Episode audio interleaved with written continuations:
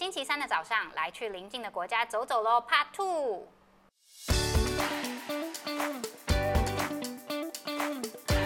接下来我们就到讲到第三天，第三天我们的行程其实就是梦幻世界这个行程而已。那梦幻世界呢，它其实又比动物园更远了一些。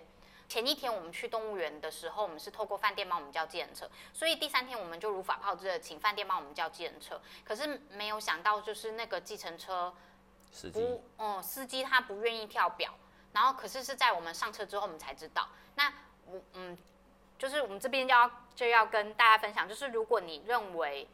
应该跳表，应该跳表，而他不愿意跳表，你可以拒绝他，嗯、而不是就是就顺着他的意，然后就这样走了。如果你要让大家都呃让这个旅程舒服的话，其实你不用不好意思拒绝他，因为我们其实全部都已经上车了，他车子已经撸撸了一。一小段，小段，因为在撸的那，那，那你不要不要跳表的话，那那我我们下车。嗯，在撸的那一小段，我们就一直跟他谈说我们需要跳表。嗯、那他一直跟我们说那个地方已经是离曼谷有一段距离了，他没有办法接受跳表。那既然你没有接受，没有办法接受跳表，那我没有办法接受不跳表，那我们就和平分手。对，我们就和平分手吧。就是那就是麻烦你车子停旁边，我们下车。然后而且我记得那时候开车门的时候，狗狗还说这么快就到了。大概三十秒吧。然后饭店的人员帮我们叫车人员就发现，哎，为什么我们下车了？然后后来我们就，他其实也是非常有礼貌的出来关切一下，说发生什么事情。然后我们就跟他讲说，哦，因为我们需要跳表。那这样，其实饭店人员他的反应非常快，他就说，还是我帮你们叫 Grab。那其实 Grab 又是另外一种方式嘛，Grab 它是先计价嘛，所以你已经可以知道它的价格之后，它当然也不是跳表的，它就是它你能不能接受它的价格。那因为我们。呃，听到 Grab 之后，我们就有一点却步，是因为 Grab 在泰国算是比较高价的叫车 APP，所以我们后来就跟他讲说，没关系，我们自己先研究一下，因为嗯，梦幻世界就没有像动物园一样有行程需要赶，就是有表演要看还是什么的，你都可以自己决定嘛。那加上我们出发的时间其实已经有提早了，所以就还好。那我们就自己研究一下，说到底是要用。Bolt 叫还是 Grab 叫，或者是 InDrive。去到梦幻世界之后，那天天气非常好，好到就是所谓的非常好，就是非常热。发现其实当地人非常非常多。后来我就有听说，为什么呢？因为这个号称泰国迪士尼的梦幻世界，它的票价其实不会太贵，所以你在那边你会觉得哦，你的确是在泰国，不是在一个观光景点，因为你终于在。你会被当地人围绕的一个一个地方，就跟动物园有很大很大的差别。因为动物园你放眼望去，全部都是外国人。它是一个腹地蛮广大的游乐园哦，它很长，嗯，细细长长的一个游乐园。那它也是有水上，然后陆上的选择，然后呃，当然也是有刺激的那种，然后还有适合小小孩的。他最喜欢做的就是那个独木舟。哦，他那里有一个对小小独木舟，可是超过六岁应该就不能坐了。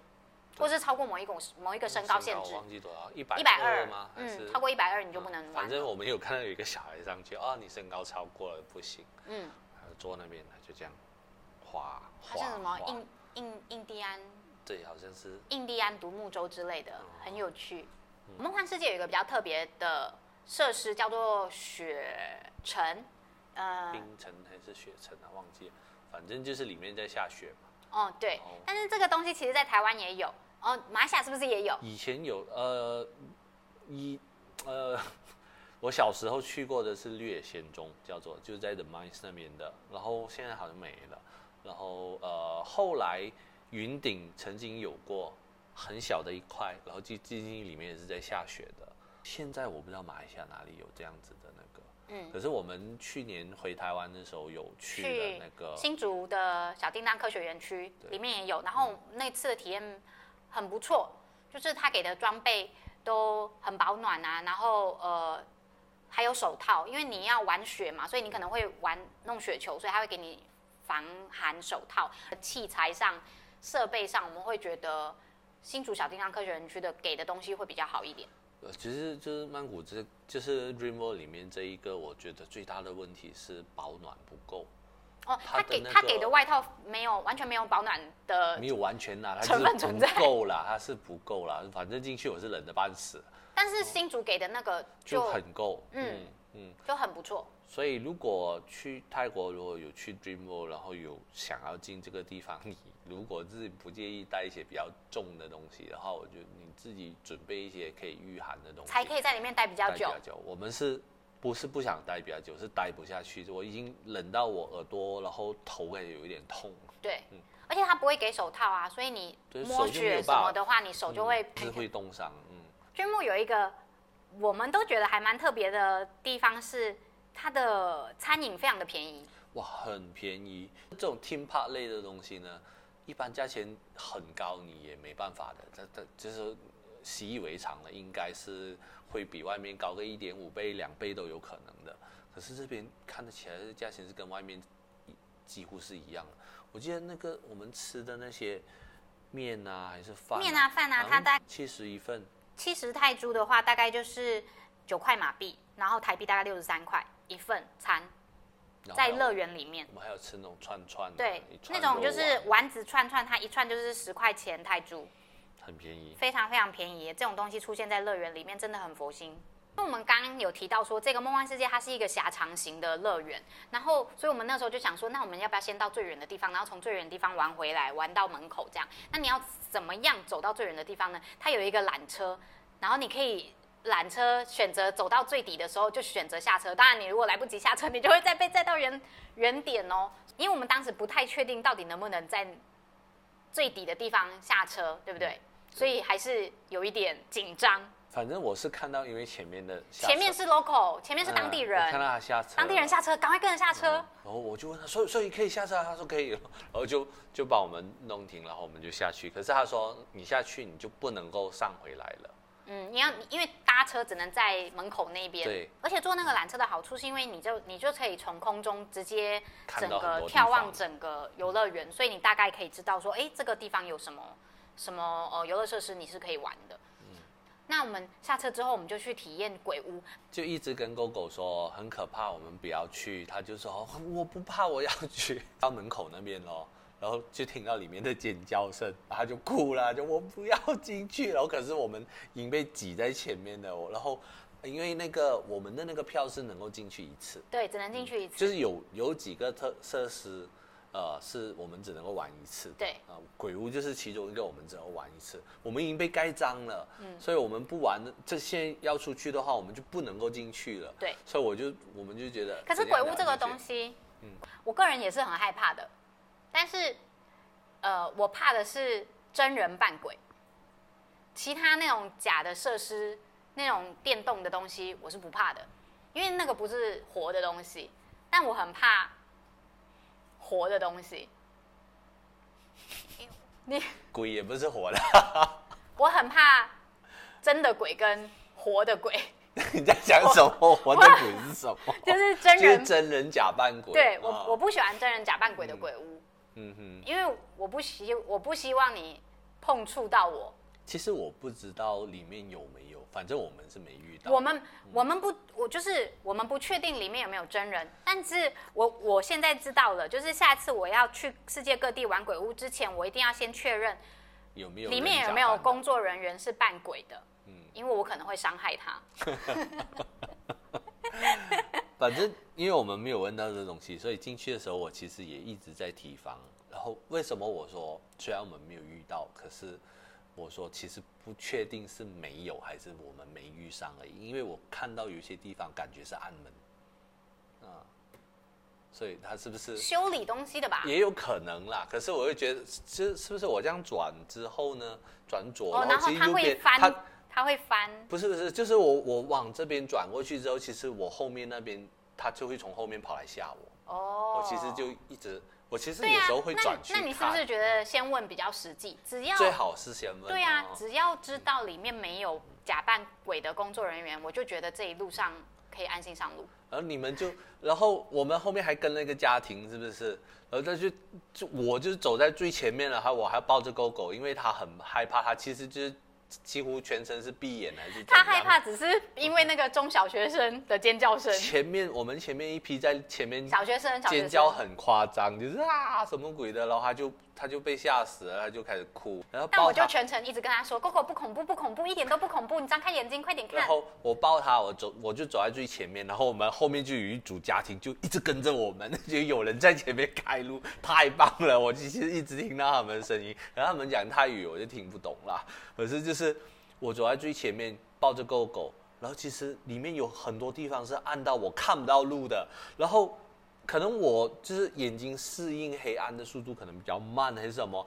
你在后面你就看到，就是觉得我干嘛站在那边？就快走快走！我说我完全看不到，我不知道我这一步踩下去，往前踩会。踩到什么是往上啊，往下还是有没有东西卡着？所以我，我我我不敢，我就是脚慢慢慢慢动，慢慢。但我又很实辣的不敢走前面，嗯、但是其实我的眼睛适应又比较已经已经已经看到东西了，对，我已经完全看得到东西了。嗯、你看到就就往前了，然后往左呀？什么往左？我 我看不到东西，就有几个地方是暗到我真的看不到东西的。因为 Gogo 还是害怕啊，所以其实走得蛮快，很很快我们就从鬼屋出来了。而且我知道快要出去的时候，我就一直跟他劝导，我就说你，你一定要张开眼睛，因为这个地方我们只能进来一次，我们的票只能进来一次，拜托你把握这次机会，打开眼睛看一下，旁边只是一些蝙蝠，假的。可是因为你知道吗？你身在泰国，你就会觉得玩鬼屋这种东西，如果真的没有工作人员在里面扮鬼，你也有可能真的遇到鬼，就是因为在泰国啊，不觉得很合理吗？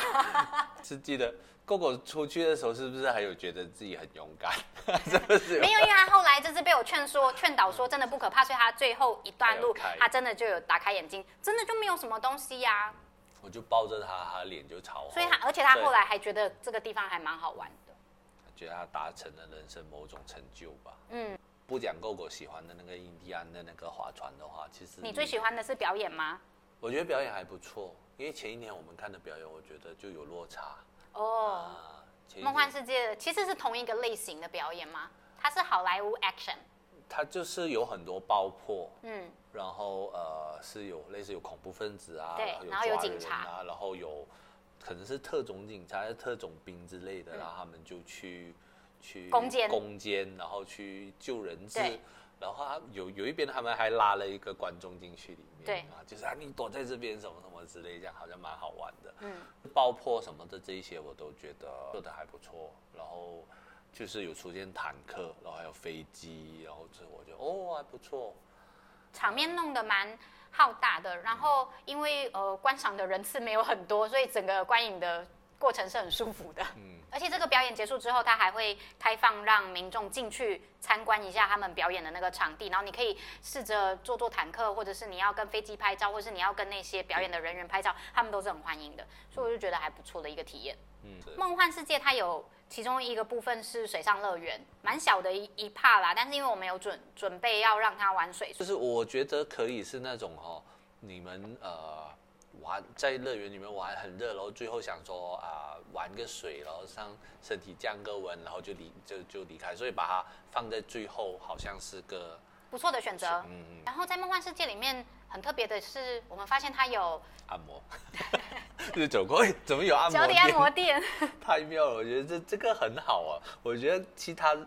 其他乐园应该都要跟进啊，就是我就是家长，或者这么玩玩了半天的走啊什么的，脚很酸就可以来按摩一下，这样很不错哎。嗯、结束乐园的这一天之后呢，我们又去按摩了。为什么呢？因为去泰国就是要按摩。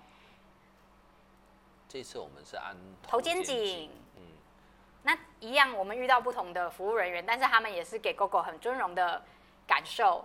然后因为呃第三天其实就是回程前的最后一天了，然后我们都会通常去国外都会想要买一些伴手礼回来嘛。以前去泰国的时候就会想说要去逛逛 Big C，Big C 好像是有点类似家乐福的概念嘛，就是你去那边采采购一些嗯糖果饼干之类的，可以回来分送给亲朋好友。那因为我们附近没有 Big C，然后加上不想要拉车去超市，所以就又又启用了 Foodpanda。我第一次用 Foodpanda 买公司同事的伴手礼，嗯，我觉得很方便，就是一些零食啦。最后一天我们就回机场，那机场那边也是在网络上查了，它有一个美食街，所以我们也是有稍微在那个机场美食街先用餐之后才上飞机。那这个美食街嗯，其实选择也是蛮多的，所以就看你自己，你自己如果你的时间，你的班机的时间很靠近用餐的时间，那你又搭的是廉价航空，上面没有副餐的话，那其实在机场用餐是一个很不错的选择啦。只是我们的观察，在这个呃 DMK 的这个机场里面，它的素食餐厅的价位就偏高一点。就是相对于比一般我们讲的正餐饭啊、面啊那些来讲的话，素食的价位很高哦，高大概举个例子，它可能是像嗯薯条好了，薯条一份可能就要一两百块泰铢，所以台币也差不多就是这个价钱。嗯，然后我是有在美食街那边吃一碗面的，啊，我记得在九十嘛，还是一百？合理呀、啊，合理合理。机场这种以机场来说是便宜。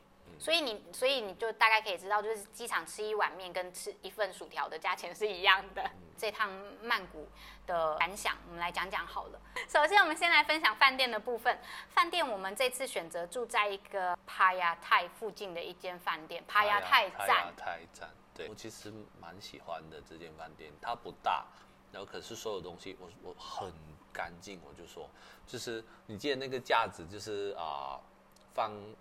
挂衣服啊，房间里面那个架子就是，呃，那个叫什么？就是有给你那些茶包啊什么，置物置物空间哈。然后它其实上面其实像是一个架子，一个框那样子的架子。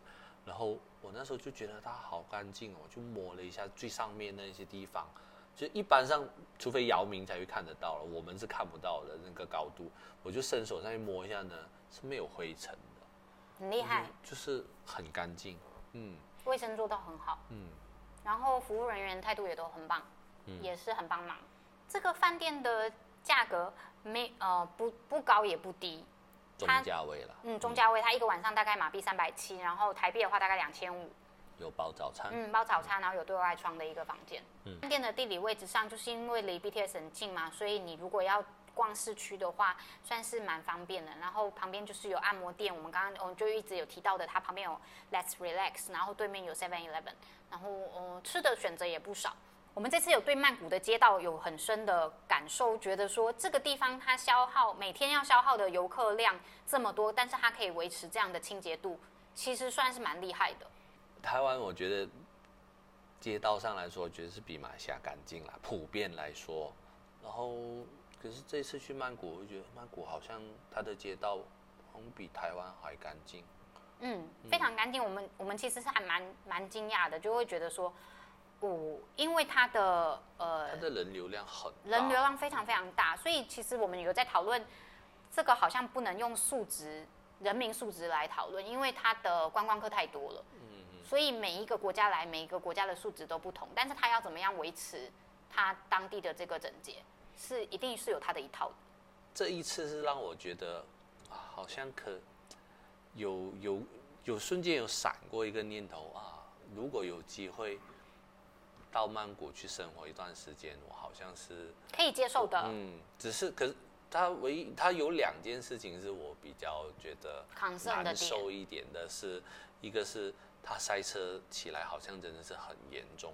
而我们是这一次好像没有太遇到，可是呃，主要是因为我们都多付了那些过路费啊，还是。然后因为我们在 Terminal Twenty One 待了去了两趟，我们就有观察到一点，它是一个百货公司。那我们去去了它的厕所，它厕所也是一样，就是它每一层楼有不同的呃主题主题的厕所，也是蛮有趣的。然后可是我可是我观察到的不是这个，我观察到的是它是观光客很多的厕所，但是它厕所有办法维持到。非常干净，是让我很敬佩的地方。还有一个点呢，就是他们打扫厕所的人都很年轻，而且他们都穿的很得体，就是是，是清洁工的清洁清洁工的衣服有设很有很有设计感，就是很好看的，我觉得诶，就是好看的。对，就是这次也还有在就就当地看到，就泰国人其实穿衣服蛮有 sense 的。有啊有啊，他们的文创本来就是与有目共睹。然后就是这个，应该大部分人都都不会有异议，觉得嗯就这样。可是就是清洁工的衣服也很好看，他们有制服，就很好看。这件事情就让我哦，因为我以前看过一部电影叫《大狗名》，就是也是背景就是在曼谷的泰国电影嘛。然后里面就有一个清洁女工，因为她是女主角，很漂亮。然后我就在想啊，是不是有一点过度美化？因为就是他的那个制服也是很好看。然后这次看，嗯，那个电影没有没有没有骗人，美化，他们的这清洁工的制服真的很好看。我就哦，OK。我个人是有在思考，一般年轻人不会想要做这样的工作，可是他们年轻人愿意做这样的工作，就表示这样的薪资是他们可以接受的。所以我其实很好奇，曼谷的清洁工的薪资是到什么样的程度才可以让年轻人愿意去做这样的工作？我觉得还还蛮有趣的。这次的曼谷的体验，我们都给予很高的评价，是一个好的经验啦。总之，在哪里生活，你都必须要为了活下去做出一些改变。你不一定要拥抱这个改变，但你可以从勾勾改变的小指开始，学着与之共存喽。感谢你们点进这一集，听我们聊聊生活大小事，各大平台都能收听到，一样不一样。喜欢我们的话，欢迎追踪或给予五星评论，也欢迎生活在台马两地的华人朋友们跟我们分享更多你们的发现喽。我是初一，我是十五，我们下周准时线上相会喽，拜拜。